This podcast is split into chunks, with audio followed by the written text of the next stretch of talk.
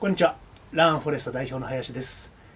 対話型 OJT の、えー、紹介ということでですね、えー、簡単に各章ごとに紹介をさせていただいております。今回は第6章ですね。How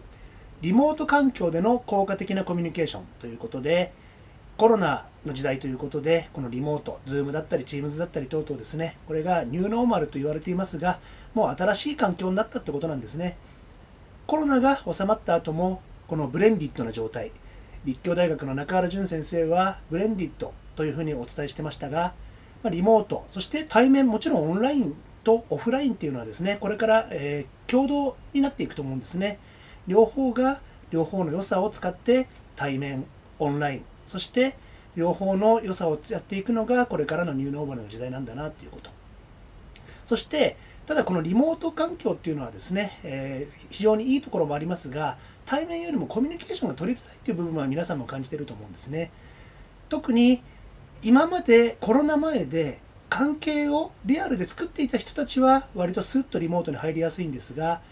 新人さんだったり中途で移動してきた方がいきなりこのリモートから始まったってなると、今までの信頼関係の貯金というものがないですから、なかなか難しいって言われてます。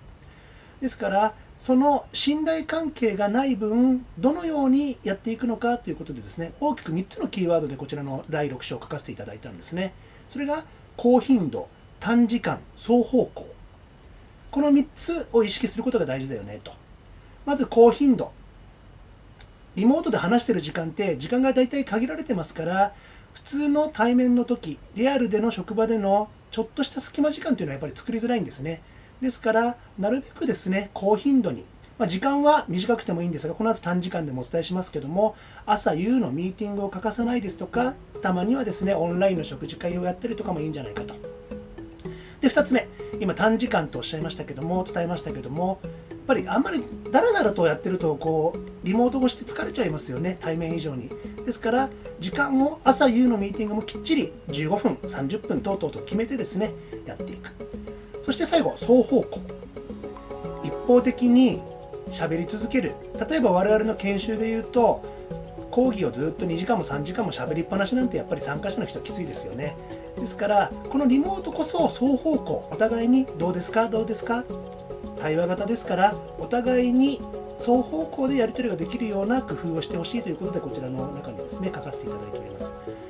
そして、えー、もう一つですね、リモートだと脳が疲れるって言われるんですね。それはなぜかと申しますと、非言語コミュニケーション、言葉以外のコミュニケーションっていうのを我々は無意識のうちに取ろうとしてるんですが、リアルですと全身、雰囲気、もう頭の先から足の先まで全部見たりできるんですけども、リモートだとこの画面しか見えないと。まして上半身しか見えない中で、なんとか非言語情報を脳が無理くり探ろうとすると、リアル以上に疲れるっていうんですね。ですから、この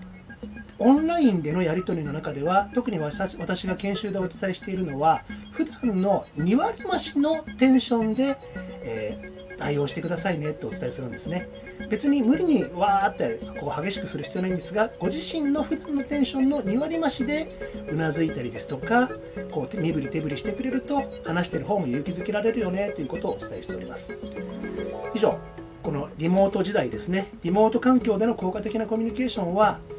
高頻度で短時間双方向そして非言語コミュニケーションの観点からリアリマシのリアクションということをお伝えしておりますそれでは